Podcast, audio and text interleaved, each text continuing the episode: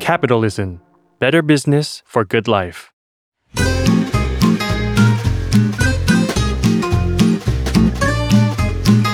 Day One Podcast กับย้อยนภศรศิวิราช ส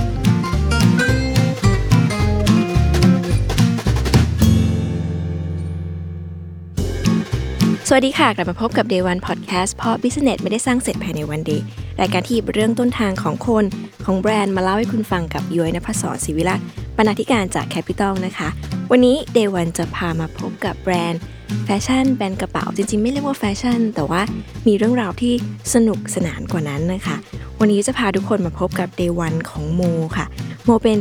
แบรนด์กระเป๋านะคะที่ณวันนี้เนี่ยเปลี่ยนมาใช้วัสดุทางเลือกที่ดีต่อสิ่งแวดล้อม แล้วก็เหมาะกับการใช้งานจริง ๆ แต่ว่าก่อนจะมาเปลี่ยนเป็นกระเป๋า แบบวัสดุใหม่แบบนี้ได้เนี่ยก่อนหน้านี้โมได้รับชื่อเสียงหรือว่ามีเขาเรียกว่าไงคะที่ยืนในหัวใจของสาวๆ ที่ชอบแฟชั่นหรือชอบการแต่งตัวมากมายนะคะ เพราะว่าเป็นกระเป๋าที่มีดีไซน์ที่เฉพาะทางมากๆ แถมวิธีคิดเบื้องหลังแบรนด์เนี่ยก็สนุกสุดๆ แต่ว่าโยจะวันนี้เล่าคนเดียวไม่สนุกแน่นอน เลยชวนพี่รถมาคุยด้วยกันนะคะ ก่อนอื่นไปทักทายพี่รถก่อน สวัสดีค่ะพี่รถ สวัสดีค่ะอายุยค่ะ ก็ค่ะพี่รถนะคะรสลินจัญญาศักดิ์ค่ะ เป็นผู้ก่อตั้งแบรนด์โมนะคะ ย่อมาจาก Minimal Objects นะคะเผื่อใครยังไม่ทราบค่ะ ค่ะ วันนี้นะคะอยากให้ก่อนที่เราจะไปคุยถึงเรื่องแบบจุดเปลี่ยนเนาะ เพราะจริงๆ เนี่ยต้องบอกทุกคนก่อนนิดนึงค่ะเรียรู้จักโมจากกระเป๋าเอ่อรุ่นที่เป็นดรโมเนาะ เป็นแบบเหมือนกระเป๋าหมอนะคะ แล้วก็ตอนนั้นเนี่ยทุกคนที่ทำงานแบบดีไซน์หรือสถาปัตย์ทุกคนจะถือกันหมดเลย แล้วเราก็สงสัยว่าเอ๊ะมันแบรนด์อะไร ต่างประเทศหรือเปล่าแต่พอพอไปสืบค้นก็คือเป็นแบรนด์ไทย ซึ่งวิธีคิดเนี่ยสนุกกว่านั้น แล้วก่อนจะไปเป็นกระเป๋าแบรนด์เนี่ยก็มีวิธีคิดหรือการทำธุรกิจที่น่าสนใจ เพราะว่าผ่านเริ่มหรือว่าเริ่มต้นมาจากการระดมทุน ซึ่งมันเป็นยังไงนั้น ให้พี่รถเล่าให้ฟังเลยดีกว่าค่ะจริง ๆ พี่รถค่ะ ความหลงไหลของพี่รถก่อนจะมาแบบ จากคนที่รักการแต่งตัวมาเป็นกระเป๋าใบหนึ่ง หรือว่ามาเริ่มทำกระเป๋า หรือว่ารักกระเป๋าเนี่ยมันเริ่มต้นมาได้ยังไง ค่ะ ก็ก่อนอื่นก็ต้องเล่าแบ็กกราวตัวเองก่อนนะคะอ่าว่าจบออกแบบผลิตภัณฑ์นะคะค่ะก็จะชอบแบบแก้ อย่างสิ่งที่มีอยู่รอบตัวอย่างเงี้ยอืมอย่างแบบเอ่อสิ่งเข้าของเครื่องใช้ค่ะก็จะชอบนำมาออกแบบดัดแปลง ให้มันเข้ากับบ้านเรา หรือว่ามีอืมฟังก์ชันที่แตกต่างแบบตอนเด็กๆก็เอาขันมาทำเป็นนาฬิกา หรืออะไรที่มันแบบเออแปลกๆเนี่ยค่ะ ก็เลยรู้สึกว่าเออตัวเองเป็นคนชอบออกแบบ แล้วก็ค่ะแก้ไขปรับปรุงเข้าของเครื่องใช้เนี่ยแหละอืมแล้วเรารู้สึกว่าประกอบกับเราชอบแต่งตัวค่ะเราก็เลยหยิบจับ กระเป๋าเนี่ยแหละ เพราะว่ามันเป็นสินค้าที่มันแก้ไขได้ง่าย เพราะว่ามันเป็นแบบหนังเนอะมันยังพอตัดได้มันไม่ต้องเข้าโรงงานเป็นไม่ต้องกลึงขนาดนั้นยังตัดยังเย็บได้ด้วยมือของเราอะค่ะ ก็เลยเออคิดว่ากระเป๋าเนี่ยมันเป็นสินค้าที่เป็นจุดกึ่งกลาง ระหว่างเอ่อออกแบบสินค้ากับค่ะแฟชั่นที่เราชอบเนาะอืมในชีวิตประจำวันเรา แล้วก็ตอนนั้นหลังจากเออจบด้านออกแบบผลิตภัณฑ์นะคะมีโอกาสได้ไปเรียนต่อแบบ ญี่ปุ่นอืมตอนแรกเรียนภาษาค่ะ แล้วมันค่อนข้างว่าง ก็เลยไปเรียนตัดเย็บกระเป๋าแบบกับอาจารย์ญี่ปุ่น พอตัดเย็บเสร็จปุ๊บเราก็มีการทำกระเป๋าสตางค์เกิดขึ้นค่ะเราก็เลยรู้สึกว่า เออ จริง ๆ เราน่าจะทำแบรนด์ของตัวเองนะ เพราะก็จริง ๆ มีหลายคนบอกว่า เอ้ย เรามีความสามารถด้านออกแบบลองทำแบรนด์ไหม ก็เลยแบบงงๆนิดนึงว่าจะทำยังไงเลย ไปปรึกษากับเพื่อนค่ะในอดีต ปัจจุบันคือสามี เขาบอกว่าเอ้ยลองระดมทุนไหมอ่าก็จะมีแพลตฟอร์มสมัยนั้นประมาณห้าหกปีที่แล้วมันจะดังเรื่อง Kickstarter ค่ะ Indiegogo อย่างเงี้ยอ่าค่ะ ก็เลยนำโปรเจกต์เนี้ย กระเป๋าสตางค์ที่เราออกแบบไประดมทุน แล้วพอได้เงินก้อนนั้นมา ก็นำมาผลิตแล้วก็เป็นจุดเริ่มต้นของแบรนด์ค่ะ ตอนนั้นทำไมต้องเป็นกระเป๋า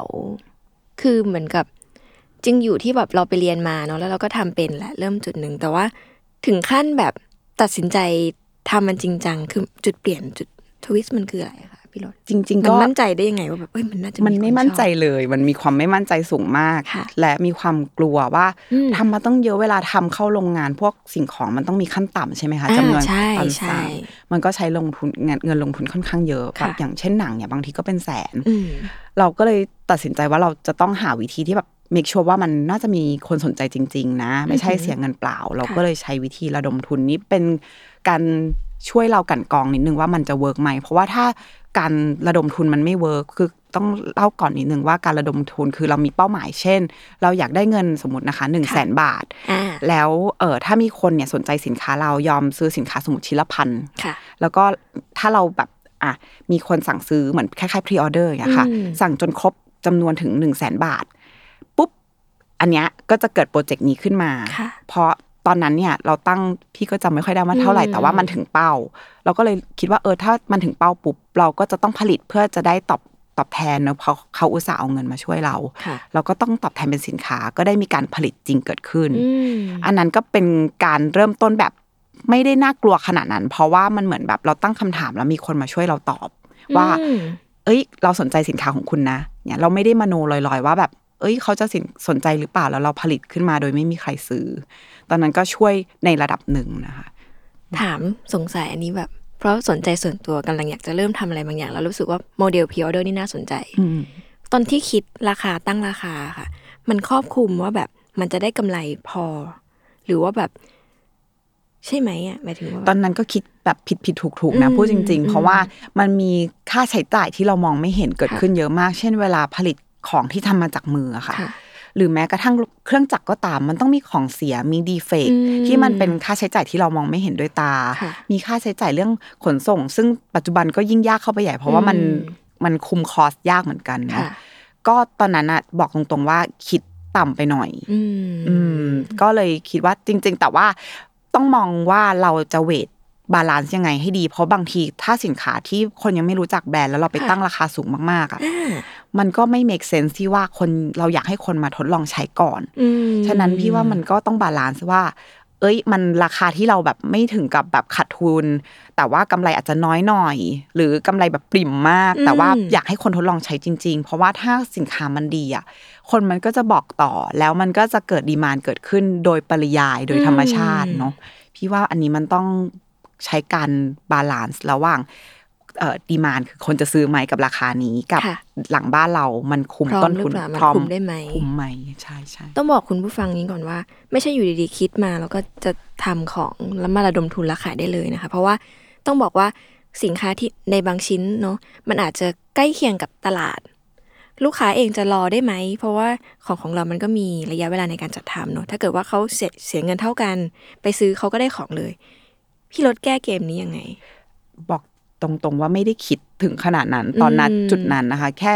แค่คิดว่าเอิ่มเออเราคิดว่าสินค้าเราน่าจะแตกต่างอ่า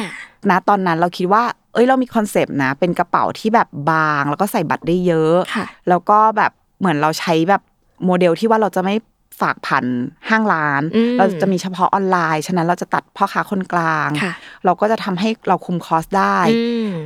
ก็มีคอนเซปต์ประมาณเนี้ยค่ะว่า เออแบรนด์เราจะประมาณนี้เราคิดว่าถ้ามีคนคิดหรือเชื่อเหมือนกัน เขาจะมาสนับสนุนเรา แต่ถามจริง ๆ ว่าราคามันถูกไหมนะตอนนั้น เมื่อเทียบกับซื้อกระเป๋าสตางค์ที่อื่น ซึ่งเขาผลิตมาเป็น mass พร้อม production แล้วมันพร้อมแล้ว มันจะอืมถูกกว่าเราแน่นอนค่ะแต่ว่าเชื่อว่าบางคนที่เขาแบบ เห็นเอ่อสินค้าเราแตกต่างจริง ๆ ชอบคอนเซปต์ของแบรนด์เขาก็พร้อมจะผลักดันอันเนี้ยก็ต้องขอบคุณเพื่อนๆ แล้วก็ลูกค้าทุกคนมากที่สนับสนุนในตอนนั้น คืออืมเชื่อว่ามันไม่ใช่ทุกคนที่แบบเออซื้อเพราะว่ามันราคาดีมันอืมไม่ใช่มันเป็นเพราะว่าเขาเชื่อในเราเขาเชื่อในแบรนด์เขาเชื่อในสินค้าที่แตกต่างโอ้ดีมากเลยค่ะ ต้องขอบคุณ ตอนนี้มันกี่ปีที่แล้วนะคะ ตอนนั้นเนาะปีสองพันสิบหกมั้งคะ2016ใช่ค่ะ ยุคนี้มันยังมีอยู่ไหมคะรัฐการระดมทุนแบบนี้จะไปฝากไอเดียกับเขาคิดว่ามีอยู่นะคะ แต่ว่ามันไม่บูมเหมือนสมัยก่อนนะคะอืมชอบเออหลังๆ ก็จะมีน้องๆมาปรึกษาบ้างค่ะเรื่องการระดมทุนว่าอืมพี่พักครับ ผมอยากระดมทุนอืมเหมือนพี่บ้างอะไรเงี้ย แต่ว่าเราคิดว่ากระแสระดมทุนมันได้เปลี่ยนไปค่ะมันน่าจะมีแพลตฟอร์ม หรือช่องทางอื่น ๆ ที่อาจจะเหมาะกับในยุคนี้อืมเพราะเวลาช่วงคือ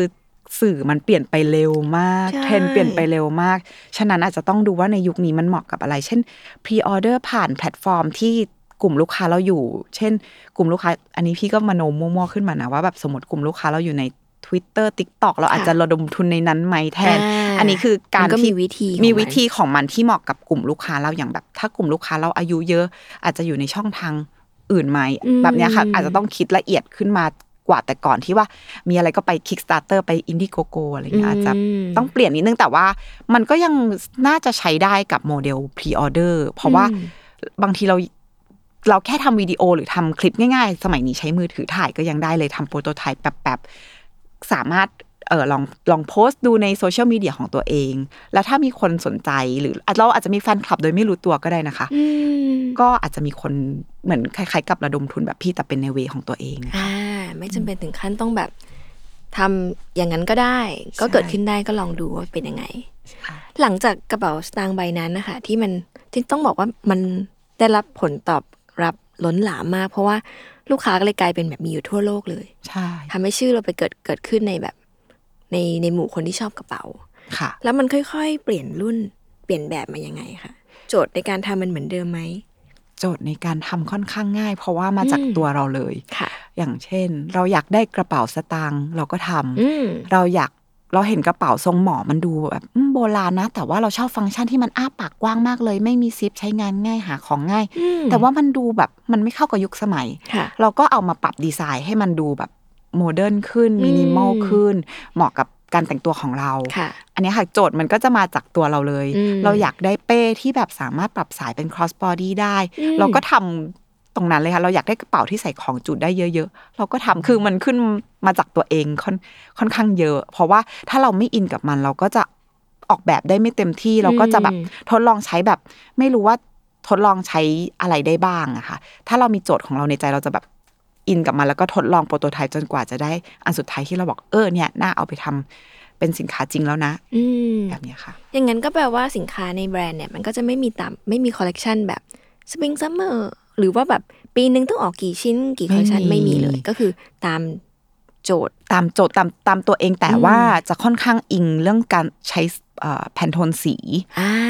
เพราะว่าอย่างเช่นแบบอะถ้า summer สีค่ะมันก็จะสดใสหน่อยอืมถ้าเป็น winter ปลายปีแบบอะคุมโทน แบบลูกค้าเราค่อนข้างไปต่างอืมประเทศก่อนโควิดนะคะจะค่ะไปต่างประเทศค่อนข้างบ่อย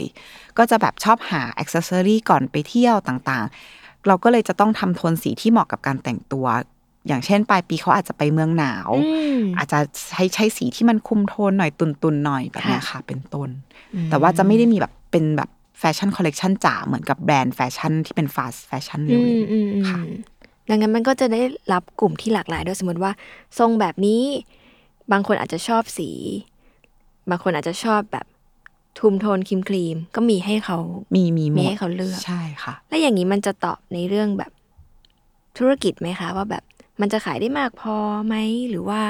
จริง ๆ การทำสีที่มันหลากหลายก็ค่อนข้างครอบคลุม ก็มันก็ต้อง balance อืมพี่ภาพเหมือนแบบสีที่เป็นคุมโทนก็อืมอย่างที่เข้าใจกันว่า มันก็จะขายได้ไว เพราะว่าคนคิดว่าซื้อแล้วคุ้มใช้ได้อ่าหลากหลายเนาะค่ะดำเอ่อครีมครีม beige น้ำตาลอืมต่างๆเนี่ยค่ะก็จะเป็นสีคลาสสิกที่ขายได้ดีตลอดอยู่แล้วอืมแต่พวกสีสันมันก็จะตามเทรนด์อย่างเช่นแบบปีนี้สีเขียวมาแรงเป็นต้นอ่าอย่างเงี้ยค่ะ ก็คืออันนี้ก็จะอิงตามแฟชั่น แต่ค่ะว่ามันจะมีสีที่แบบเออเรามีให้เป็นทางเลือกอย่างสีแดง สีอืมเออแบบสีขาวอย่างเงี้ยค่ะ คนไม่ค่อยกล้าใช้แต่เราก็อยากทำเพราะเราคิดว่ามันสวยเนาะมันใส่แล้วมันเอ้ยมันขึ้นจังเลยเรา บางทีเราเจอหนังสวยๆแล้วเราอดใจไม่ได้หรอกว่าอันนี้มันต้องทำสีนี้ไม่ต้องทำแต่บางทีเรารู้ในใจว่าไม่ได้ตอบโจทย์ทางด้านธุรกิจค่ะแต่มันต้องมีไว้เป็นสีสันให้กับแบรนด์ว่าอืมเอ้ยกระเป๋าแบรนด์เรามีสีที่แตกต่างจากแบรนด์อื่นๆนะเพื่อดึงดูดลูกค้าที่แบบ หันมามองด้วยสีที่แปลกแตกต่างของเราอืมถ้ามีแต่สี safe safe ๆแบบมันก็ดูค่อนข้างน่าเบื่อเนาะสำหรับแบรนด์ที่แบบกึ่งกึ่งๆสินค้าแฟชั่นแบบเราเนี่ยค่ะอืมดังนั้นตลอดตลอดระยะเวลาที่ผ่านมาค่ะ จุดเด่นของแบรนด์เนี่ย นอกจากเรื่องสีสันและดีไซน์ที่มินิมอลเนอะตอบโจทย์ตามตอบการไลฟ์สไตล์การแต่งตัว พี่รถคิดว่าจุดเด่นของแบรนด์เราคืออะไร จุดเด่นของแบรนด์ที่อืมเพิ่งสัมภาษณ์ ลูกค้ามาบางทีเราก็อ่าอาจจะแบบเออขอคุยกับลูกค้านิดค่ะนึงเขาก็จะบอกว่า เอ้ยมันน้ำหนักเบาอ่ามันหาของง่าย มันเอ่อใช้งานได้หลากหลายค่ะไม่ต้องคิดเยอะเวลาแต่งตัว อันเนี้ยจะเป็นคำที่ได้ยินมาบ่อย ๆ ซ้อืมำๆก็เลยรู้สึกว่า อันนี้น่าจะเป็นเอ่อจุดขายของเราที่แตกต่างจากคนอื่น เราตอนแรกเราก็ทำด้วยความแบบ สนุกของเราไม่ได้คิดเยอะเราอยากได้กระเป๋าที่เป็นหนังแต่น้ำหนักเบาอยู่อืมทรงหาของง่ายอันเนี้ย เราคิดเล่นๆแต่พอเรามาคุยกับลูกค้ามันแมทชกันอืมเราก็เลยรู้สึกว่าเออแนวทางที่เราทำมาตั้งแต่ต้นอะเออค่อนข้างตรงแหละ แต่มีบางครั้งนะคะ พี่ทำมาประมาณหกหกปีเนาะค่ะมันก็จะมีวอกแวกบ้างเอ้ยอยากทำอันนี้จังเลยแต่มันไม่ตอบโจทย์เรา ฉะนั้นเราต้องต้องคอยกลับมาตบตบตัวเองนิดนึงว่า เอ้ย สิ่งที่เราอยากทำตั้งแต่แรกอะคืออะไร อืมใช่ค่ะ ก็คือแก่นเมื่อกี้ที่เล่าใช่ไหมใช่ค่ะแบบตอนที่ใช้งานง่ายเลยตอนที่บอกว่าวอกแวกนี่แอบเล่าได้ไหมว่ามันวอกแวกไปขนาดไหน แล้วมันเรียนรู้อะไรถึงกลับมาเข้าแทร็กได้ เพราะว่าเป็นปกติของผู้ประกอบการที่แบบ มันจะมีบ้างแบบเพราะอันนี้กดสูตรนี้มันขายดีก็เลยแบบ ขอนิดนึงนะอะไรเงี้ยใช่อย่างของพี่รถมันคืออะไรที่วอกแวกไปแล้วแบบมันกลับมาเข้าแทร็กได้ยังไง ก็จะแบบเอ้ยเราบางทีเราขายสินค้าไม่ได้ราคาถูกมาก เราก็ค่ะจะเห็นสินค้าแบรนด์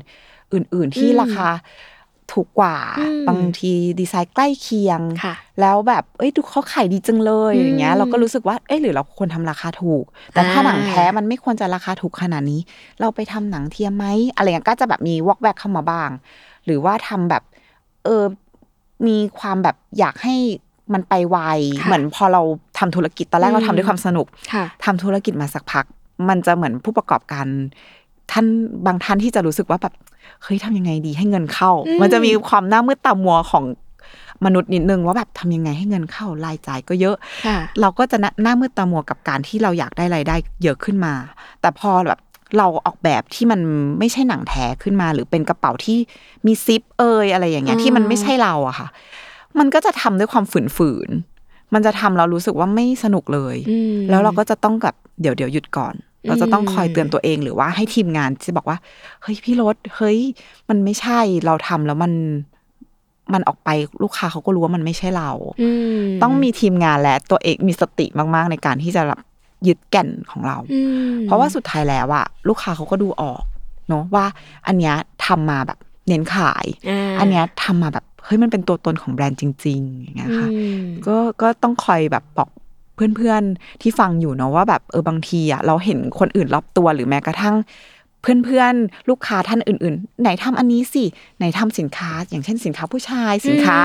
ทุกคนอยากให้ทำแหละ เออ อย่างเงี้ยเขาทุกคนอยากให้ทำแบบนู้นแบบนี้ทำไมไม่มีแบบวิ้งวิ้งไม่มีเครื่องประดับหรืออะไรอย่างเงี้ย บางคนที่เป็นเพื่อนเราเขาก็อยากให้เราทำกระเป๋าให้เขาเนาะเป็นเพื่อนกันอย่างเงี้ย แต่เขาชอบแบบอีกสไตล์หนึ่ง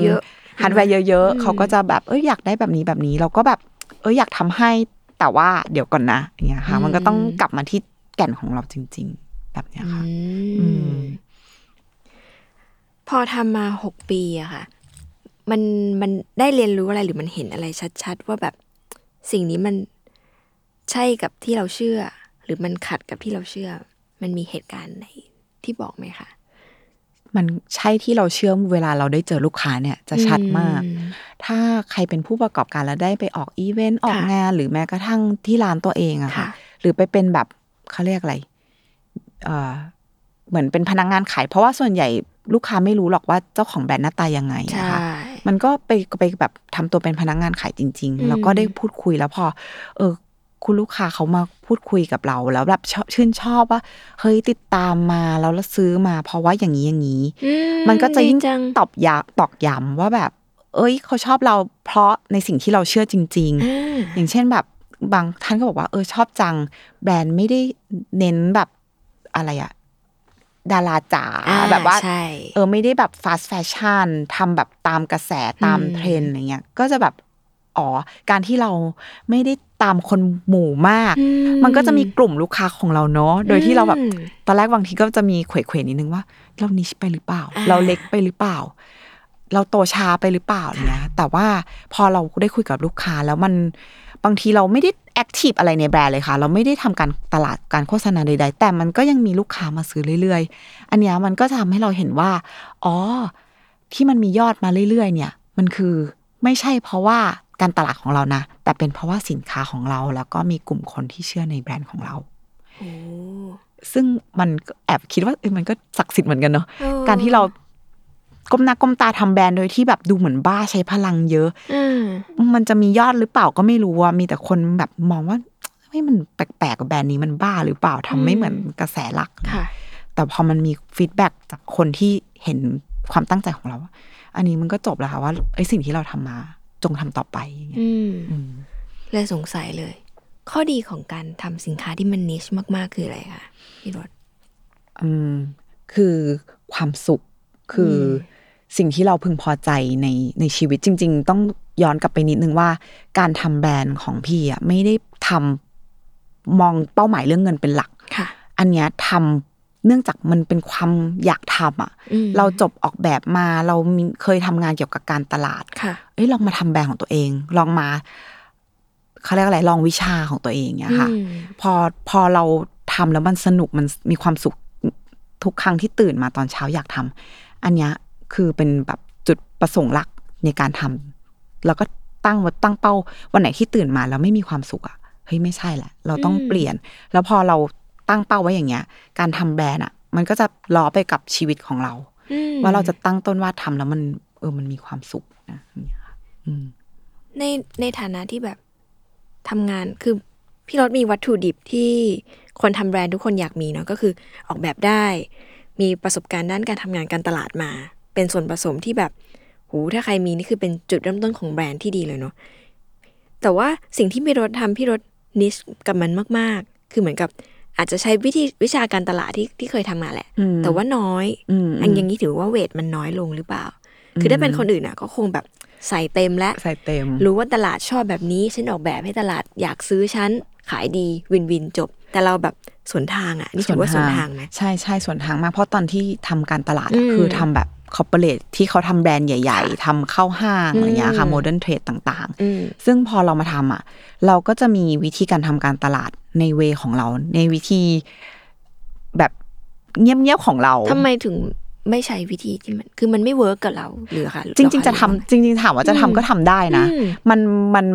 ไม่ผิดที่จะทำเลยแล้วมันควรทำอืมแต่ว่าเราอาจถ้าทำทำการตลาดใหญ่ แปลว่างบหรือเงินเราอะ มันจะไปลงกับการตลาดมากกว่าการผลิตเอ่อพัฒนาสินค้าอ่าหรือมันต้องเข้าห้างค่ะคอนเซปต์ของแบรนด์ก็จะเปลี่ยนไปทันที อย่างอืมที่ตอนแรกเราตั้งไว้ว่าเราจะตั้งไว้ว่าเป็นแบรนด์เน้นออนไลน์ค่ะเราจะไม่ให้ลูกค้าไปจ่ายตังค์เพิ่มให้กับพ่อค้าคนกลางพ่อค้าคนกลางอ่ฉะนั้นแบรนด์ที่เราตั้งมาแต่แต่ต้นอะ มันจะเปลี่ยนอืมพี่ว่ามันทำได้ถ้าทำอีกแบรนด์หนึ่งค่ะหรือมันก็สามารถทำได้มคือเราทำการตลาดแบบ อย่างเงี้ยเราเราพอใจคือ อันเนี้ยจะบอกว่าที่มาเล่าให้ฟังอะไม่ได้บอกว่าพี่ประสบความสำเร็จด้านการเงินอู้ฟู่ใดค่ะๆอันนี้ต้องออกตัวก่อนว่าเราในแง่ว่าทำแบรนด์ที่ เออมีพอมีรายได้นะทำแบรนด์ที่เออมีกลุ่มลูกค้า target audience อย่างชัดเจนอืมและคนทำก็มีความสุขมากด้วยอืมอันเนี้ยอ่าจะบอกก่อนว่าไม่ได้ถ้า อ่าอยากฟังเรื่องแบรนด์ที่โอ้ยอดขายอู้ฟู่อะไรเงี้ยอาจจะไม่ได้ตอบโจทย์อะบอกคนฟังไว้เลย ออกตัวไว้ไม่เลยทันแล้วเข้ามาตั้งเข้าแบบหลายหลายสิบนาทีแล้วเออพูดล่นแต่ว่าพูดเล่นค่ะแต่ว่าแค่จะบอกว่าบางทีอืมชีวิตคนเราอะ พี่เห็นหลายคนเหมือนกันอืมทำแบรนด์แบบโอ้ยมุ่งแบบพุ่งเข้าชนแบบว่าอืมออกสาขาเยอะๆๆๆแบบเพื่อว่าเพื่อให้มันเติบโตขายได้เยอะๆเลย แต่เขาไม่มีความสุขเลยอะอ๋อชีวิตเขาอยู่ด้วย กับก้มหน้าก้มตาทำงานอะอืมเขาไม่สามารถเอนจอยกับสิ่งรอบข้าง ระหว่างเดินทางทำแบรนด์ของตัวเองอะอืมแต่พี่แบบมี balance คิดคิดเองนะอืมว่ามี balance ที่ดีทำแบรนด์แล้วก็มีเวลาชื่นชมกับสิ่งรอบข้างอืมแล้วก็มี balance ให้กับครอบครัวอืมอย่างเงี้ยพี่พี่มีความสุขกับตรงนี้มากจริง ๆ แล้วก็อืมเออมันเป็นเป็นการตลาดที่ niche โดยที่เน้นเรื่องผลิตภัณฑ์อะค่ะโดยไม่ได้เอาเงินไปทุ่มกับ การตลาด ซื้อชั้นสี่ซื้อชั้นสี่อะไรเงี้ยอ่าเออ พี่ว่ามันอีก way หนึ่งใช่ใช่ทวนอย่างนี้ก็คือ มันอยู่ที่โจทย์ของการทำแบรนด์ของแต่ละคนเนาะถ้าเกิดว่าเขามีจุดมุ่งหมายคือ หาเงินมันซึ่งไม่ผิดไม่ผิดเลยอะเพราะเขาควรอาจจะจะมีเติบควรโตควรควรจะเป็นอย่างนั้นอเอยู่อแล้วใช่ไหมคะก็ไม่ผิด แต่ทีเนี้ยถ้าโจทย์ของการทำสิ่งเนี้ยมันคือ อยากทำของดีๆ ให้คนได้ใช้ ในราคาที่เขา เข้าถึงเข้าถึงได้เนาะเพราะว่าแล้วราคานั้นมันมีปัจปัจจัยอะไรล่ะ ที่ทำให้คนต้องจ่ายอะมันมีส่วนนี้แล้วพี่รถก็พยายามลดสิ่งที่เขาไม่ควรจะจ่าย อย่างเช่น นั้นเราไม่มีหน้าร้านเราทำออนไลน์แล้วกันเออเนาะใช่แล้วมันก็เลยจะได้ของที่คุณภาพดีในราคาที่เขาจับต้องจับได้ต้องได้เพราะจริง ๆ จะบอกว่าสินค้าหนังอะอืมมันมันราคามันสูงจริง ๆ ต้นทุนค่ะมันสูงจริง ๆ แล้วถ้าเข้าห้างอีกอะมันคืออย่างน้อยต้องเป็นหมื่นอย่างที่อ่าอ่า เพื่อนๆเห็นว่าราคาหลักพันอะ จริง ๆ ถ้าเข้าห้างเต็มสตรีมจ๋ามันต้องหลักหมื่นอยู่แล้วอะค่ะใช่ใช่คนที่ทำแบรนด์หนังเนาะเขาค่ะก็จะเข้าใจเขาก็จะรู้กันในวงการหนังว่า ถ้าตราบใดที่มีค่า GP ค่าพื้นที่ค่าเช่าต่างๆอะขายราคานี้ไม่ได้ขายราคานี้ไม่ได้อะค่ะ ก็อืมก็ก็เลยรู้สึกว่า เออเรา เราพอใจกับสิ่งนี้อะพอมีรายได้นะ แล้วก็ลูกค้าที่เขารู้ว่าเนี่ยของดีราคาไม่แพงราคาพอจับต้องได้อืมเขาก็จะกลับมาหาเราเองเนี่ยอืมค่ะอืมน่าสนใจ ทีนี้ค่ะพี่รถพอมันผ่านช่วงเวลามา เรารู้เราเรารู้ชัดเจนแล้วว่าเราต้องการอะไร เราต้องการ balance ชีวิตหรือต้องการความสุขแบบไหน ทีนี้จุดเปลี่ยนที่ พี่รถเริ่มต้นจากหนังแท้เพราะก่อนที่เราก่อนหน้านี้เรารู้จักกันเราคุยกันเนาะพี่รถเจออินมากเรื่องหนังแท้ว่าอยากจะทำให้แบบของที่มีคุณภาพดีมากๆ มันต้องหนังแท้เท่านั้นอะไรเงี้ยจุดเปลี่ยนที่มันเริ่มเปลี่ยนโมมาเปลี่ยนเป็นใช้วัสดุทางเลือกนี่มันจุดเปลี่ยนมันมันมาอย่างไงคะหรือว่าแบบเรากางแผนแล้วเรารู้สึกว่าเฮ้ยไม่ไหวแล้วหนังแท้มันมันไม่ดียังไงหรอมันถึงต้องเปลี่ยน จริง ๆ ชอบหนังแท้มาก แล้วก็ค่ะมันก็มีทุกอย่างมีข้อดีข้อเสียหมดอืมทุกวัสดุ ไม่ว่าจะเป็นหนังวีแกนหนังแท้ทุกอย่างมีข้อดีข้อเสียหนังข้อข้อข้อดีของหนังแท้ก็คือแบบ มันอยู่ทรง มันสวยมันคลาสสิกใครมีเออมันก็จะรู้สึกว่าภูมิใจเนาะมันเป็นหนังแท้ แต่ข้อเสียมันคือเอ่อการจัดการค่อนข้างยากเอ่อเวสเทจมันเยอะมากค่ะเพราะว่าหนังมันต้องแบบห้ามแบบ เป็นรอยหรือว่าใช่บางทีบางบางอันเนี่ยกระเป๋าหนังดีมากเลย มีรอยตามธรรมชาติของค่ะวัวหนังวัวค่ะแต่ว่าลูกค้าไม่เข้าใจอืมกลายเป็นใบนั้นขายไม่ได้ เพราะว่าอืมมันมีความธรรมชาติที่เป็นลายหนังแท้อะมันมันมันค่อนข้าง manage ได้ยากค่ะก็จะมี pain point ตรงนั้นกับอืมการทำหนังแท้ กับประกอบกับในตอนที่ประมาณปี 2020ค่ะ อ่าอันนี้เล่าเลยว่าเพิ่งตั้งครรภ์ไม่นานอ่าพูดเรื่องไลฟ์สไตล์ตัวเองด้วยว่าค่ะแบบเป็นคุณแม่แล้วอืมมีเพื่อนที่เป็นคุณแม่เขาก็บอกว่า เอ้ยเนี่ยโควิด เนี่ยกระเป๋าที่ใช้อะอยากได้กระเป๋าที่แบบฉีดแอลกอฮอล์ได้นะอะไรเงี้ยอืมเพราะเขามีความกังวลเรื่องแบบกระเป๋าควรจะฉีดแอลกอฮอล์ได้ณณตอนนั้นมันไม่รู้ว่าควรจะทำตัวยังไงใช่ไหมคะใช่ในปีใช่2020 เราก็เอ้ยหนังแท้มันฉีดไม่ได้เนาะมันฉีดแล้วมันเดี๋ยวเป็นรอยด่างค่ะมันก็จะมีข้อเสียตรงนั้น แล้วก็เออเขาเราก็เลยคิดว่าจะทำยังไงให้มันฉีดหนังได้ เราก็ต้องหาวัสดุใหม่ค่ะตอนแรกก็คิดช่างใจอยู่นานว่า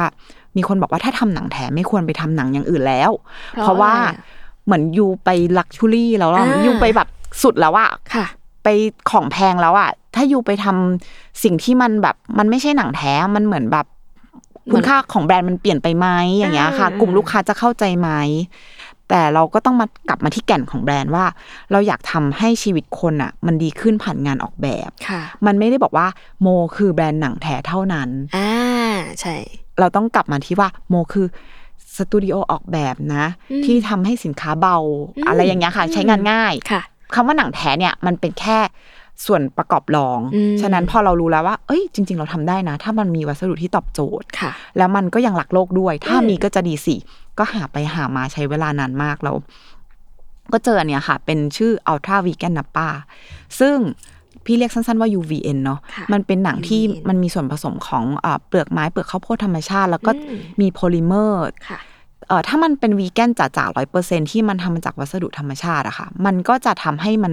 ใช้งานได้ยาก มันก็จะฉีดแอลกอฮอล์อาจจะไม่ได้ หรือว่าใช้งานแป๊บเดียวมันก็จะผุพังอืมแล้วเอ่อพอเห็นอันเนี้ย ข้อดีของมันที่แบบตอบโจทย์เลยคือเอ่อลบรอยหมึกปากกาได้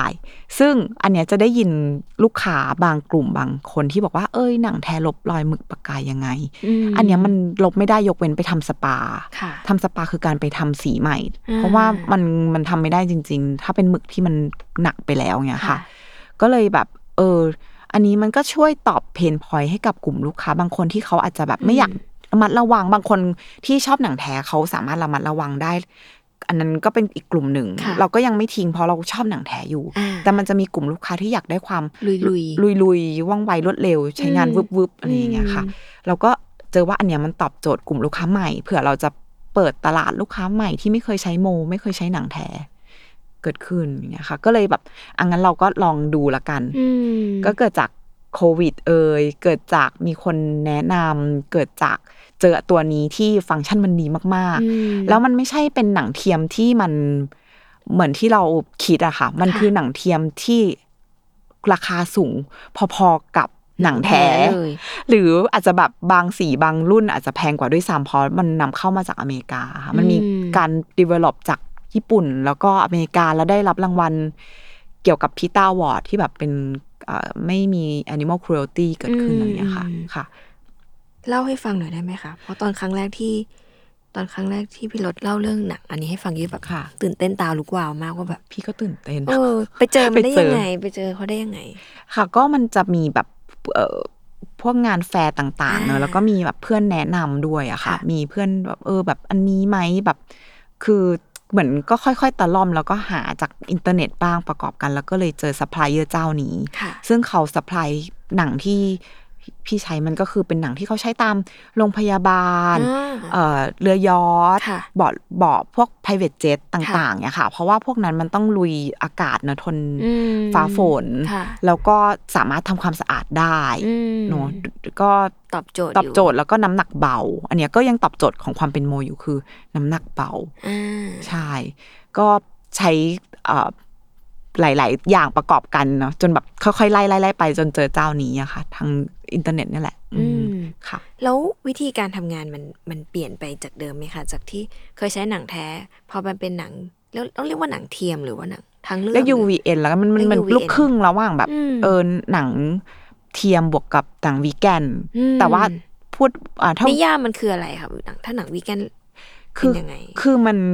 พูดจริง ๆ ว่าคำว่าวีแกนอะคนค่ะใช้หลากหลายมากอืมถ้าบางทีหนังเทียมเขาก็สามารถเรียกว่าวีแกนได้ เพราะว่ามันไม่ใช่หนังสัตว์ มันไม่ใช่หนังแท้ค่ะ ฉะนั้นต้องไปดูไส้ในของวัสดุนั้นจริง ๆ ที่คนอื่น ๆ ใช้ว่าคำว่าวีแกนอะคืออะไร บางคนบอกว่า เออทำมาจากเปลือกข้าวโพดทำมาจากเอ่อเป็นวัสดุธรรมชาติจริง ๆ อันนั้นนะค่ะคือวีแกนที่แท้ทรูอ่าก็คือแบบ จากธรรมชาติจริงค่ะๆแต่ว่าบางคนที่แบบใช้หนังเทียมราคาไม่ไม่แพงแล้วมาค่ะพูดวีแกนบางทีมันก็มันก็เป็นการหลบเลี่ยงคำนิดนึงอะค่ะอืมอืมที่ที่พี่ใช้คำว่าวีแกนคือมันมีวัสดุธรรมชาติจริง ๆ แล้วถ้าพูดว่าคำว่าหนังเทียมอะในทางตะการตลาดอะ คนจะเข้าใจว่าแบบถูเฮ้ยกถูกเนอะอะไรเงี้ยเออคุณภาพไม่ดีใช้งานแป๊บเดียวหนึ่งปีก็ลอกอันเนี้ยอ่าบางทีมันก็เลยยากในการจะ present ออกมาว่ามันคืออะไรที่แท้จริงอืมอืมก็เลยต้องขออนุญาตใช้คำว่าวีแกนเพื่อให้เขาเข้าใจว่ามันไม่ใช่หนังเทียมที่หนึ่งปีก็ลอกอ่าอ่าแล้วมันก็วีแกนจริงๆวีแกนจริง ๆ ไม่ใช่อย่างที่บางบางแบรนด์ก็จะเคลมว่าแบบฉันวีแกนแต่อาจจะเป็นหนังเทียม ใช่ อันนี้ก็แบบมีความแบบลูกครึ่ง แล้วมีความโพลิเมอร์ที่ทำให้หนังวีแกนตัวเนี้ย มันใช้ได้มีคุณภาพยาวนานยิ่งขึ้นเนี่ยค่ะ โอ้ นี่คือโลกของหนังนะคะเนี่ยใช่โลกของหนัง ซึ่งมันยากเหมือนกันที่จะอธิบายว่า เออมันคืออะไร เพราะว่ามันเป็นวัสดุที่ค่อนข้างใหม่มากเนี่ยค่ะอืมเพิ่งได้รับรางวัลเมื่อประมาณปี 2020 2021 เนี่ยค่ะ ซึ่งใหม่เพราะว่ามันใช้ R&D หลาย ๆ ประเทศรวมกัน ซึ่งราคามันค่อนข้างที่ที่แจ้งว่าราราคามันค่อฟันงข้างดูมันสูงต้องสูงแน่เลยเพราะแบบกว่าจะได้มา ใช่แล้วว่าคุณภาพที่ใช้อย่างน้องย้อยเคยใช้ใช่ไหมค่ะมันมันคือมันเช็ดมันฉีดได้ฉีดเช็ดได้ได้เลยไม่ได้ปัญหาใช่ แล้วเบาเบาจริงอย่างที่อย่างที่ว่าคือ ตอนที่จับใบนั้นนะคะอืมทุกคนจะหลังไมค์มาถาม อันนี้แอบบอกทุกคนเพราะเพราะว่าได้ใช้ทิวน้องทิวทิวลิปลิปน้องทิวลิปเป็นเป้ทุกคนถามตลอดว่าแบบหนักไหมคือคำถามแรกของคนใช้กระเป๋าหนังคือ หนักไหมเพราะว่าถ้าเป็นหนังจริง ๆ มันหนักอืมแน่นอนแต่ว่าของโมคือเบาอยู่แล้วทุกรุ่น แต่ว่าถ้าเป็นหนังแบบแบรนด์อื่นๆคือหนักหนักแต่อันนี้คือแบบทุกคนต้องการความเบาอะ ใช่เนอะแบบเรื่องสุขภาพก็สำคัญใช่เนอะในยุคนี้ใช่พวกไหล่หลังอะไรอย่างเงี้ยใช่ใช่ที่ว่ามันก็สำคัญ แล้วมันเบาจริงค่ะทุกคนแถมแบบว่ามันก็เช็ด อะไรได้ขแบอบบคุณนะคะ ที่ช่วยขาย ทุกคนสงสัยนะ ต้องไปพิสูจน์ต้องไปพิสูจน์เดี๋ยวปล่อยให้ขายลองดูเต็มๆได้ จริง ๆ ถามว่าพี่พี่ไม่ใช่ขายออนไลน์อย่างเดียวจริง ๆ มีค่ะหน้าร้านนิดนึงค่ะอ่ามีหน้าร้านคือเป็นโมมิวเซียมร้านเล็กๆอ่า ใช่ตรงปฏิภาณตรงปฏิพาทก็เป็นแบบอาที่ของตัวเองมันก็จะแบบอาต้นทุนไม่ได้สูงมากค่ะอะไรเงี้ยค่ะ ก็เลยเอออยากให้ไปลองลองถือลองลองจับถือลองแล้วจับเนอะได้ ไม่ซื้อไม่เป็นไรเลยอยากให้ไปลองจับเพราะมันเบาจริงที่ต้องเน้นว่าต้องลองเพราะว่าบางทีเนี่ยกระเป๋าบางรุ่นบางแบรนด์ หรือใช่บางสีบางรุ่นเนี่ย เราเห็นในโซเชียลมันสวยดีเนาะแต่มันอาจจะไม่ได้เหมาะกับไลฟ์สไตล์เราดังนั้นเราไปลองจับดูก็จะ ช่วยได้มากเนาะตัดสินใจได้ง่ายขึ้นๆเออดูของจริงแล้วก็ส่องกระจกเอ๊ะอืมเหมาะกับเราไหมใช่ก็จะมั่นใจใช่ตอนซื้อย้อยประจำเลยคือแบบ เห็นอันคือเป็นคนไม่ได้ชอบชอบใช้ของที่แตกต่างจากคนอื่น แต่ว่าไม่ได้ชอบแตกต่างขนาดนั้น แต่ว่าอืมพอไปลองจริงจะรู้สึกว่า ตัวเองเหมาะกับสิ่งที่คนมันไม่ได้ถือกันแมสไม่แมสขนาดนั้นอะไรเงี้ยมมเลยอยากให้ทุกคนไปลองดูว่าแบบ เผื่ออาจจะชอบเปิดใจเปิดใจบางคนไม่เคยใช้กระเป๋าหนังเลยมอย่างย้อยเนี่ยใบแรกก็คือโมโอ้ดรโมขอบคุณนั้นนะคะน่ะเออเออเออใช่ใช่มันถ้าอยากจะเริ่มต้น แบบให้ดูคือหลายคนน่ะจะชอบรู้สึกว่าลุคการแต่งตัวของเราอาจจะไม่ได้เหมาะกับกระเป๋าหนัง แต่ว่าบางทีบางครั้งเราต้องไปงานที่เป็นทางการ หรือว่าต้องพบผู้ใหญ่อะไรเงี้ยอืมอืมอันนี้ก็เป็นจุดเริ่มต้นที่ดีอืมที่เราทำราคาให้ไม่สูงมากอืมเพราะเราอยากให้มันจับต้องหลากหลากหลายกลุ่ม ไม่ว่าจะเป็นเด็กหน่อยค่ะผู้ใหญ่หน่อยก็ใช้ได้ใช่ค่ะอืมอืมก็ลองมาแวะแวะเวียนกันได้ได้ค่ะ สงสัยต่อกลับมาที่เรื่องหนังก็ค่ะคือว่า พอมันเป็นหนังวีแกนอืมมันทำให้กระบวนการวิธีการทำมันต้องระแวดระวังเยอะกว่าเดิมด้วยไหมคะ เราต้องปรับเปลี่ยน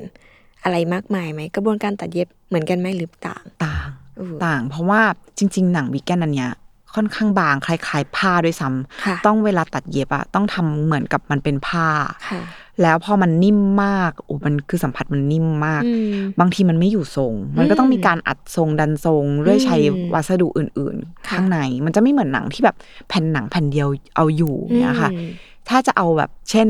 ดรโมเป็นเวอร์ชัน UVN ค่ะอาจจะต้องมีการแบบใส่บุไส้อืมบุข้างในอุ๊ยอะไรเงี้ยน่ารักเลยเออน่าจะอยากเห็นเออมันน่าจะน่ารักเนาะเป็นต้นอย่างเงี้ยค่ะค่ะ เพราะว่าเนื่องจากความโครงสร้างของหนัง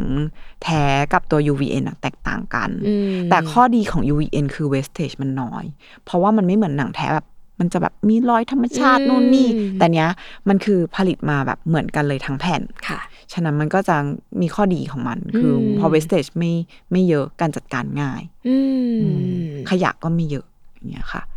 ในแง่ความรู้สึกอะค่ะ มัน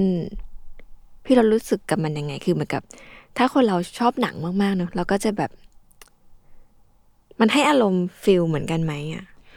มันคนละ feel จริงเออๆผู้หญิงอะเรามีกระเป๋าหลายแบบเนอะหลายทรงใช่หลายใบอันต้องแอบกระซิบจะมีคนทั้งบ้านได้ยินเออใช่ไหมเป็นไรคะเรามีอยู่หลายใบเออ อันนี้เป็นเรื่องปกติ ฉะนั้นเรามีกระเป๋าผ้าบ้างอ่าเรามีกระเป๋าหนังบ้างค่ะเรามีกระเป๋า UVN บ้างอืมเพื่อตอบโจทย์ไลฟ์สไตล์ของวันวันนั้น เพราะอย่างเช่นอืมวันนี้เราจะไปอะไรที่มันดูภูมิฐานหน่อยค่ะให้หนังแท้ก็เซฟดีอ่าใช่เพราะเขาจะเข้าใจว่านี่คือหนังคนมองก็รู้แล้วนี่คือหนังแท้อืมแต่พอแบบเราใช้อะไรที่มันสนุกขึ้นลุยขึ้น เราอาจจะไม่เหมาะกับหนังแท้ เพราะว่าเรากลัวว่ากระเป๋าหนังแท้ราคาสูงของเราอืมจะมีรเปีกอยฝนจะเปียกมีรอยอ่าถูกต้องเราเป็นอืมคนแบบลุยมากเราใช้ BTS ที่มันอาจจะตักฝนแบบอืมระหว่างนั่งพี่วินอะไรเงี้ยใช่ใช่ก็อาจจะใช้อีกแบบหนึ่งเพื่อตอบโจทย์ในฤดูฝนช่วงนี้ค่ะ ค่ะ ก็คิดว่ามันอืมมัน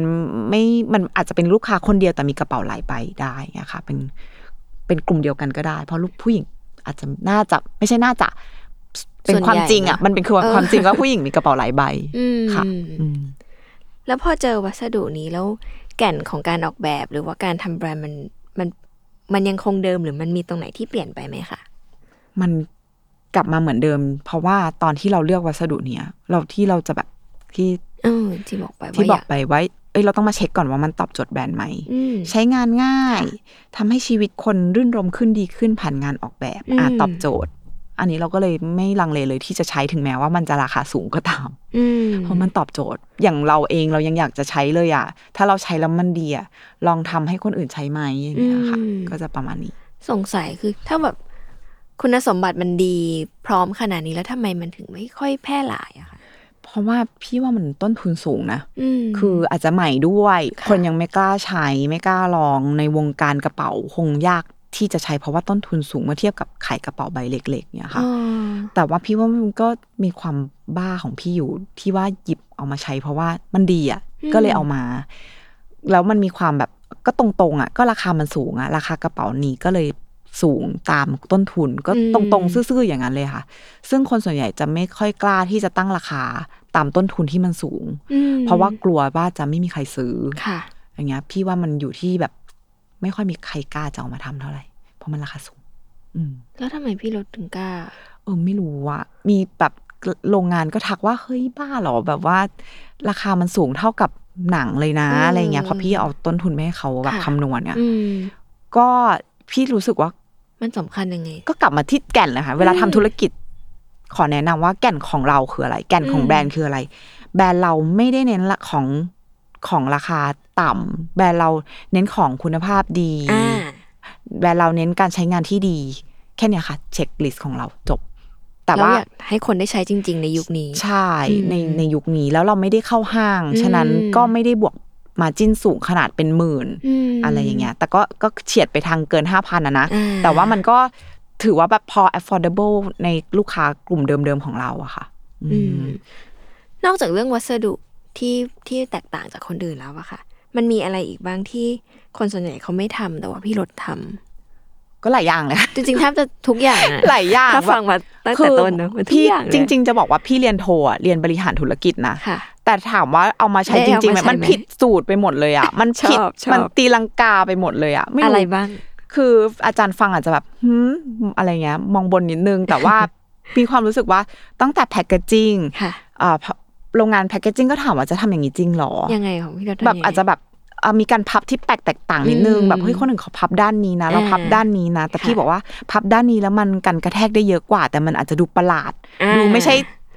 ทรงปกติอะไรเงี้ยเออแต่แต่มันป้องป้องกันกระเป๋าเราอ่าอะไรเงี้ยค่ะ หรือว่าบางทีแบบแพคเกจิ้งที่แบบมินิมอลมาก มีรอยนูนแทบจะไม่เห็นแบรนด์เลยอะไรอย่างเงี้ยอืมแบบมีแค่โมแบบถ้าไม่ส่องก็ไม่เห็นเงี้ยหรือตัวเล็กมากเงี้ยคนก็แบบทำทำไมอะเสียค่าสกรีนทำไมอะไรเงี้ยพี่ก็รู้สึกว่า ก็มันบ่งบอกความเป็นเรา มันคือเรียบง่าย แต่ว่าให้รู้นะว่ามาจากเรานะอ่าขอกระซิบว่ามีจากโมนะนิดนึงอะไรเงี้ยอืมแต่ไม่ใช่ตะโกนว่ามาจากโมอืมอันเนี้ยเรื่องแพคเกจจิ้งเรื่องโรงงานก็แบบโหใช้โรงงานอย่างดีเลย แต่ว่าราคาที่เราตั้งให้ลูกค้ามันไม่ค่อยล้อไปกับต้นทุนที่เป็นค่าแรงค่างานฝีมืออมเพราะใช้เราใช้โรงงานที่แบบช่างที่ทำให้กับแบรนด์ต่างประเทศค่ะอย่างเงี้ยค่ะ QC โรงงานก็บอกว่าโห QC แบรนด์ของคุณรถเนี่ย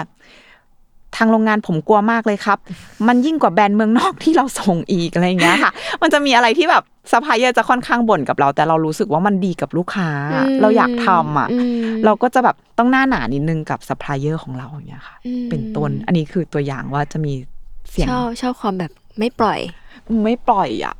แล้วมีเรื่องไหนที่แบบอืมปล่อยปล่อยได้บ้างมีไหม ปล่อยได้บ้างอ๋อเออที่สุดแล้วในในการทำสิ่งนี้มาแบบตั้งแต่เออทำมา พอเราทำไปสักพักเราก็ค่ะจะมาพะวงหน้าพะวงหน้าอ่าหลังกับรายได้กับรายจ่ายอืมเนาะอืมคนทำอืมธุรกิจก็จะรู้ว่าค่ะเฮ้ยรายจ่ายไหลออกเรื่อยๆอะเราต้องหารายได้แล้วก็จะไปพ้องไปจ้อง วันนี้มียอดหรือเปล่าอะไรเงี้ยอืมซึ่งรู้สึกว่ามันเสียสุขภาพจิตอะมันไม่ควรจะต้องขนาดนั้นอืมตอนนั้นอาจจะยังไม่มีลูกด้วยก็แบบว่างไงก็แบบทำยังไงให้มียอดเข้าอย่างเงี้ย รู้สึกว่ามัน ไม่ไม่ต้องขนาดนั้นอะเราเราปล่อยเรื่องยอดขายเดี๋ยวมันก็มา ถ้าเราตั้งใจทำหลังบ้านให้ดีอืมเราส่งพลังออกไปอะว่าเราทำอะไรเราแค่ต้องสื่อไม่ใช่ว่าเราทำหลังบ้านเราไม่บอกลูกค้านะคะเราก็สื่อสารผ่านช่องทางของเราโซเชียลต่างๆ ของเราว่าเราเรากำลังทำอันนี้อยู่อืมแต่ไม่ต้องไปแบบเคร่งเครียดว่า โอ๊ยวันนี้ยอดไม่เข้าวันนี้ยอดอุ๊ยอืมมามาอะไรไม่ต้องไปซีเรียสมาก เพราะว่าเรารู้ว่าสิ่งที่เราทำอะถ้าเราวางแผนดีๆ ว่าเราทำอย่างนี้ เพื่อให้ลูกค้ารู้เราสื่อสารไปว่าเราทำแบบนี้อืมมันจะมีพลังในโลกเนี้ยส่งกลับมาโอ้ว่าเฮ้ยสิ่งที่เราทำมันดีอยู่นะแล้วยอดมันก็จะตามมาโดยที่ไม่ต้องไปนั่งจ้องว่ามันมาหรือเปล่าวันนี้โอ้ทำในสิ่งที่เราควบคุมได้ ใช่ถูกต้อง เพราะยอดกลับมาเนี่ยเราไปควบกะเกณฑ์ไม่ได้เนอะมันว่ามันจะมาวันนี้มันมันวันไหนเออลูกค้าสะดวกโอนวันนี้อ่าลูกค้าสะดวกจ่ายเสาร์อาทิตย์สมมตินะคะค่ะมันหมันรือเขาอยากจะใช้กระเป๋าช่วงไหน ช่วงไหนบางทีมันเขาจ้องแล้วแหละไปกะเกณฑ์ไม่ได้เออเหมือนเราอะเออ add to cart เออ่ายเหมือนเราเราก็ต้องเอาเราเป็นหลักอะเราก็เป็นลูกค้าคนหนึ่งของแบรนด์ค่ะอื่นๆ ใช่ไหมคะอืมเราก็อาจจะแบบเอ้ยยังไม่ยังไม่ซื้อตอนนี้แต่เราอืมจ้องไว้แล้วแหละ ฉะนั้นการที่ไม่มียอดเข้ามา มันเป็นเรื่องธรรมดามาก เพราะว่ามันลูกค้าสะดวกเมื่อไหร่เขาก็พร้อมเมื่อนั้น เราก็ ปล่อยไหลไป แต่ว่าอืมการที่มองตัวเลขอะค่ะค่ะ มันก็ควรจะดูมันไม่ใช่ว่าปล่อยแบบไม่ดูตัวเลขนะคะใช่ใช่มันต้องมาดูว่าเออตอนนี้คอสเราเป็นยังไง มันไม่ใช่ว่ายอดไม่เข้าแล้วชิลนะอันนี้คือยอดไม่เข้าเราก็อุ้ยเราควรจะแก้เกมยังไง เราควรจะมีการสื่อสารกับลูกค้ามากขึ้นไหมอย่างเงี้ยค่ะ เพื่อให้เราแบบไม่เครียดอะอืมพี่ว่ามันแบบเหมือนการเล่นเกมอะอุ้ยเราไปดูตรงนี้หน่อย อุ้ยเราควรจะไปแก้ตรงนี้หน่อย แล้วมันก็จะแบบเหมือนเล่นเก้าอี้ดนตรี เราสวมหมวกหลาย ๆ ใบอืมเวลาเราทำแบรนด์ค่ะ marketing วันนี้เรา marketing อะพรุ่งนี้เราดีไซเนอร์อะพรุ่งนี้เราแบบเป็น fulfillment ค่ะอะพรุ่งนี้เป็น production อะไรอย่างเงี้ยค่ะมันก็จะมีการวนของคนที่เป็นเจ้าของธุรกิจเนาะอืมว่าต้องสวมหมวกหลายใบทำในสิ่งที่ชอบบ้างไม่ชอบบ้าง บาลานซ์กันไปอืมแต่ว่าแบบเอออะไรปล่อยที่เราควบคุมไม่ได้ก็ปล่อย แต่พี่ว่าเราควบคุมได้สักเก้าสิบเปอร์เซ็นต์อะ อยากให้มันมียอดเราทำได้ เพียงแต่เราไม่ต้องไปจ้องตัวเลขเราไปทำอย่างอื่น เพื่อให้มันไหลกลับมาอ่าแค่นั้นเองอืมในวันนี้มันมีสิ่งที่มันยากๆในวงการนี้ไหมคะ เยอะค่ะ อะไรบ้างที่แบบท้าทายสุดๆในยุคนี้แล้วแบบพี่รถต้นทุนจะรับมือกับมันยังไงพี่ว่าต้นโอ้ทุนทุกนะคนพูดนะทุกช่วงนี้ใช่ไหมช่วงนี้ ไม่ว่าจะขึ้เป็นนจนงงเลยอืมค่าอืมวัตถุดิบขนส่งค่าแรงอืมอันนี้คือเป็นสิ่งของเอ่อค่าที่จับต้องได้ในค่ะเรื่อง สินค้าอืมยังมีค่าการตลาดที่แบบ แต่ก่อนโพสต์อะไรไปแบบคนเห็นอ๋อขายแบบไวมากใช่อะไรเงี้ยเพราะว่าโพสต์โดยที่ไม่ต้องแบบเสียเงินใดๆอะไรเงี้ยค่ะ ซึ่งการตลาดสมัยนี้ก็มีต้นทุนที่สูงขึ้นจริงคือตอนเนี้ยมัน challenge มันคือ ลูกค้ามีทางเลือกมากขึ้นอืมแบรนด์ต่างประเทศเข้ามาก็เยอะขึ้น ง่ายขึ้นด้วย ง่ายขึ้น ความค่านิยมอืมของการที่แบบใช้สินค้า local อืมมันก็ได้แค่บางกลุ่มอืม mass ก็ยังอาจจะชอบสินค้าต่างประเทศอยู่ค่ะอันเนี้ยบางอย่างเราควบคุมไม่ได้จริงอืมๆงั้นเราทำสิ่งที่เราควบคุมได้คือ สื่อสารออกไปส่งพลังออกไปอย่างที่พี่บอกเมื่อกี้อืมว่าแบบแค่เราในทำในสิ่งที่เราทำได้ คุมในสิ่งที่เราทำได้ เรากลับมาแก่นของแบรนด์คุณภาพไม่ควรลดฉะนั้น ถ้าต้นทุนมันสูง เราก็แค่แจ้งลูกค้าว่าต้นต้นทุนมันสูงนะอ่าเราก็ปรับขึ้นมานิดหน่อย แต่ว่าไม่ให้ลูกค้าแบบกระทบมากอืมเหมือนเป็นแบบ balance ว่าลูกค้ายังพอมีกำลัง ต้นทุนก็อืมตามจริง คุณภาพไม่ลดอ่า packaging ต้องอย่างนี้นะ มันถึงสินค้าไม่ไม่บุบกันกระแทกค่ะ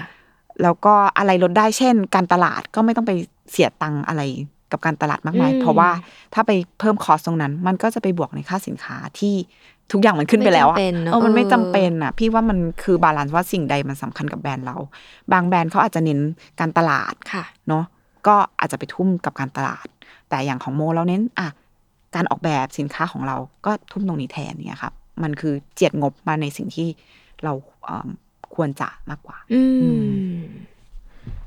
เรียนรู้อะไรจากการทำธุรกิจนี้บ้างคะเรียนรู้การอืม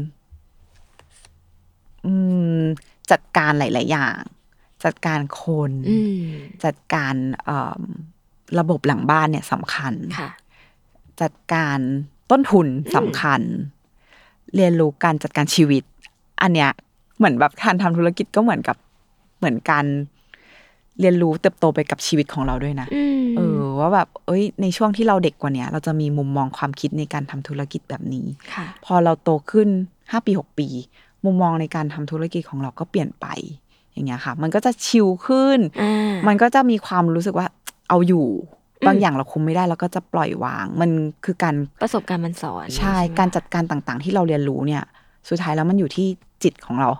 จิตใจของเรายังไงอะว่าจิตแข็ง ถ้าเราแบบตอนแรก ๆ อาจจะแบบ เอ้ยทำแล้วเครียดง่ายอืมทำแล้วแบบทำไมมันเป็นอย่างนี้ไม่ได้ดั่งใจผลตอบรับมันไม่ เท่าที่หวังบางโปรเจกต์ก็เกินคาด มันมีอะไรที่ควบคุมไม่ได้เยอะมากอืมแล้วหัวใจเราอะมันแกว่งเอะมันแกว่ง มันจะแบบขึ้นขึ้นลงลงอย่างเร็วมาก แต่ค่ะพอเราโตขึ้นเราก็จะแบบนิ่งขึ้นเราก็จะแบบอืมเรารู้แล้วปล่อยปล่อยไหลไปบ้าง เดี๋ยวมันก็มา เออ อะไรอย่างเงี้ย บางทีเราไปโฟกัสสิ่งที่เราควรทำอะไรที่เราควบคุมไม่ได้ เราไม่ไม่ไปสนใจอะ เดี๋ยวมันก็มา พอเราคิดอย่างเงี้ย มันมันมีความสุขขึ้นเยอะเลยกับการทำธุรกิจอืค่ะมอืมแล้วมันมีเรื่องไหนบ้างที่ช่วงเดวันอะพี่รถอาจจะไม่ได้ให้ความสำคัญมันมาก แต่ว่าอืมย้อนมองกลับไปอะวันนี้ไอ้สิ่งเนี้ยมันสำคัญสุดๆ ถ้ารู้แต่แรกเนี่ยน่าจะได้ดีกว่านี้อะไรเงี้ยมีไหม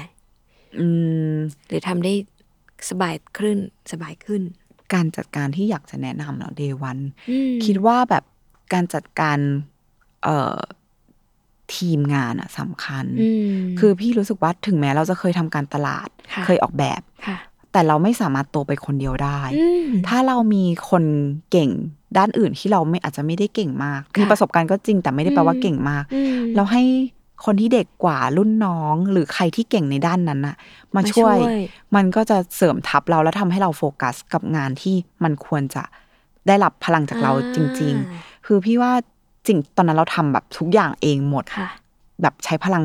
ร่างตัวเองเยอะมากอืมแต่ที่เรียนรู้คือเราอะควรสร้างทีมอืมที่มาช่วยทำให้แบรนด์เติบโต คนที่เชื่อมั่นในแบรนด์ของเราค่ะและพร้อมจะโตไปกับเรา อันเนี้ยพี่ว่าสำคัญ ตอนนี้มีทีมประมาณกี่คนแล้วคะ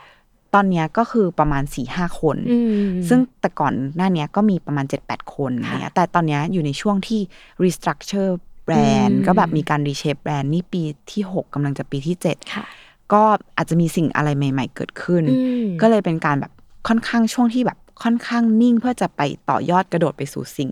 ใหม่อืมๆอืมอะไรอย่างอะไรนี้บ้าง อะไรบ้างอะแอบบอกได้ไหม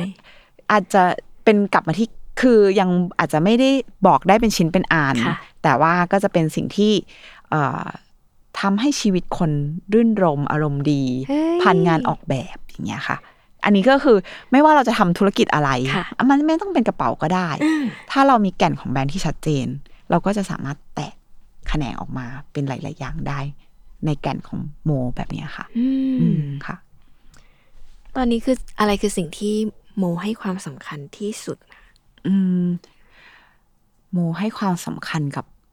ทีมงาน อืมโมให้ความสำคัญกับ มันสมองหลังบ้านอืมเพราะว่ายิ่งทำให้เขามีความสุขกับการทำงาน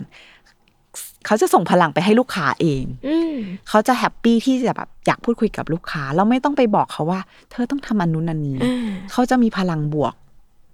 แล้วมันจะเป็นโมในรูปแบบฟิวชั่นค่ะจะไม่ใช่โมคือพี่คนพี่เดียวคนเดียว อืม มันจะคือโมที่มี new generation อืมโมที่มันมีความผสมผสานของคนอื่น ในลุคใหม่ ๆ เกิดขึ้นเนี่ย ก็เลยรู้สึกว่าให้ความสำคัญกับทีมงานเนี่ย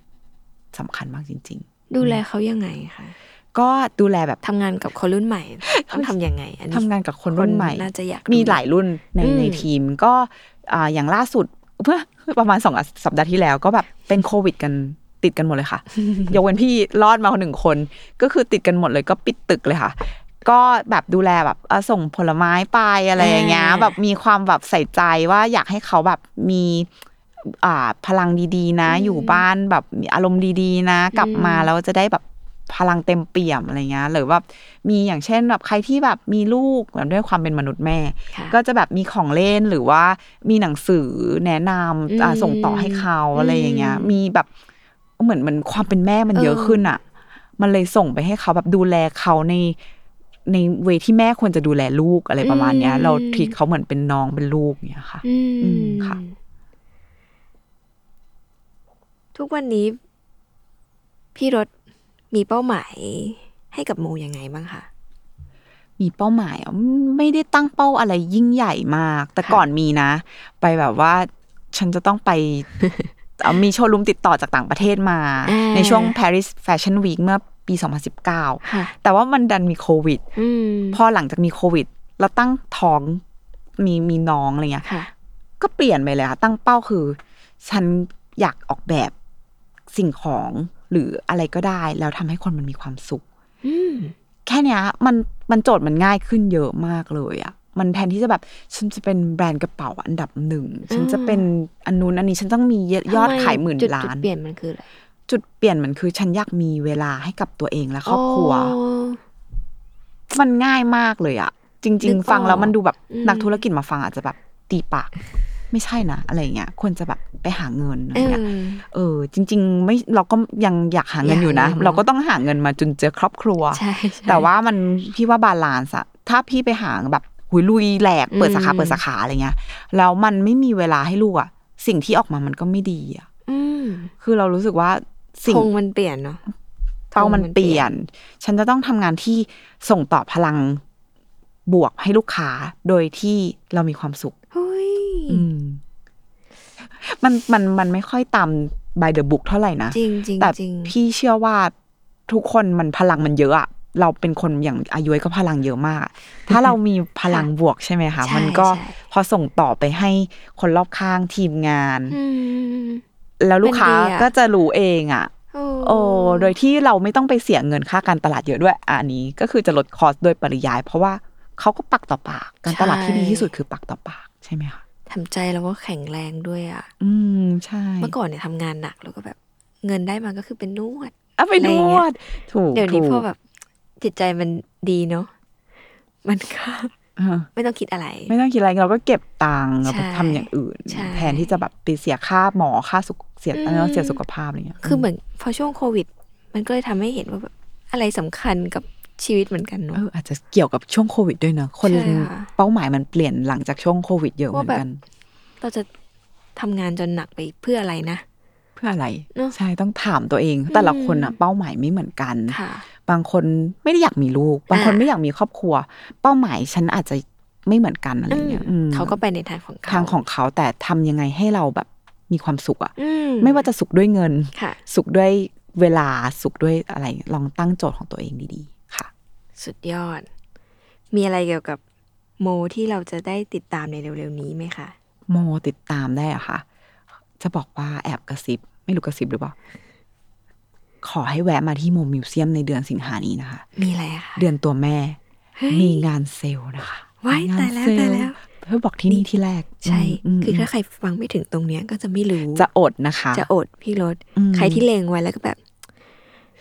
เราใช้ชื่อว่าเราไม่ Mother เค of ยเซล Sale ล์เลยนะเออแบบเซลล์น้อยไเคมากเซลล์น้อยมากอืมน้อยมาก Mother of Sale นะ Mother of Sale เพราะว่าเป็นแม่แล้วไง ก็รู้สึกว่าต้องจัดแหละเอ้ยอยากเป็นแม่บ้าง รอรอเออสนุกสนุก โอเคค่ะ และนี่ก็คือ day one ของโมนะคะ ต้องบอกว่าเต็มอิ่มมากคือเยอะชอบหลงรักแบรนด์นี้มาตั้งแต่วิธีคิดแหละ เหมือนเห็นตัวเองในในในร่างแบรนด์แบรนด์หนึ่งเนอะที่แบบทำอะไรไม่เหมือนคนอื่นเลย วิธีคิดต่างๆ หรือแม้กระทั่งตอนจุดเริ่มต้นที่เริ่มจากการระดมทุนทดสอบไอเดียของเรา ซึ่งมันอาจจะ work อย่างที่พี่รถบอกคือ work ในในเวลานั้น แต่ไม่ใช่ว่าเวลานี้มันอาจมันทำไม่ได้ มันก็จะมีวิธีของมันเนาะแล้วก็ต่อยอดแบรนด์ จากวิกแก่นเดิมๆเลย วิธีคิดเราเดิมๆเลยคือว่าอยากจะใช้งานออกแบบแก้ปัญหาให้ผู้คนเนาะผ่านของที่เขาใช้ ผู้หญิงอยากได้อะไรล่ะอยากได้กระเป๋าที่ใหญ่ขึ้น อยากได้ของที่กระเป๋าที่ใช้ได้หลากหลายงาน อยากได้กระเป๋าที่มันตอบโจทย์ ฟังก์ชันการใช้ชีวิตนู่นนี่นั่นพี่รถก็ทำจนโมเนี่ยเป็นรูปเป็นร่างในวันนี้นะคะ แล้วก็มีการคิดปรับเปลี่ยนอยู่ตลอดเวลาว่า ถ้าหนังแท้อาจไม่ตอบโจทย์ ไลฟ์สไตล์ในบางช่วงเราทำอะไรได้บ้าง แต่ก็ไม่ใช่สักแค่ว่างั้นเอาหนังเทียมมา แต่ว่าเสาะหา sourcing หนังที่ดีที่สุดในเวลานี้นะคะ มาใช้ในแบรนด์ตัวเองแม้ว่าต้นทุนมันจะเพิ่มขึ้น แต่อย่างที่พี่รถและเราคุยกันมาตลอดทางก็คือว่า มันกลับมาที่แก่นของแบรนด์นะว่า ตอนที่เราเริ่มต้นนะอยากทำเพื่ออะไร ใช่ไหมคะ ราคาหลายคนตอนนี้พูดกันเรื่องพูดกันเยอะมากเรื่องราคาต้นทุนเราจะเวทยังไงดีเนี่ย เยอะว่าถ้าใครได้ฟังตอนเนี้ยก็อาจจะมีวิธีคิดกลับไปนะว่าเขาจะทำยังไงกับแบรนด์ของเขาเองนะคะ ก็เป็นกำลังใจให้ทุกคน และนี่ก็คือเดวันของโมนะคะ แบรนด์กระเป๋าที่เปลี่ยนมาใช้วัสดุทางเลือกนะคะ ที่ดีต่อสิ่งแวดล้อมและก็เหมาะแก่การใช้งานจริงด้วยนะคะ ขอบคุณพี่รถมาก ๆ ที่มาพูดคุยกันในเดวันนะขอบคะคุณอายยค่ะค่ะ แล้วก็กลับมาพบกับ Day One Podcast ได้ใหม่ในวันศุกร์หน้านะคะ ที่ Capital Listen นะคะ สำหรับวันนี้ขอบคุณมากๆเลยค่ะ ขอบคุณพี่รถค่ะ ขอบคุณอายยค่ะ สวัสดีสวัสดีค่ะค่ะ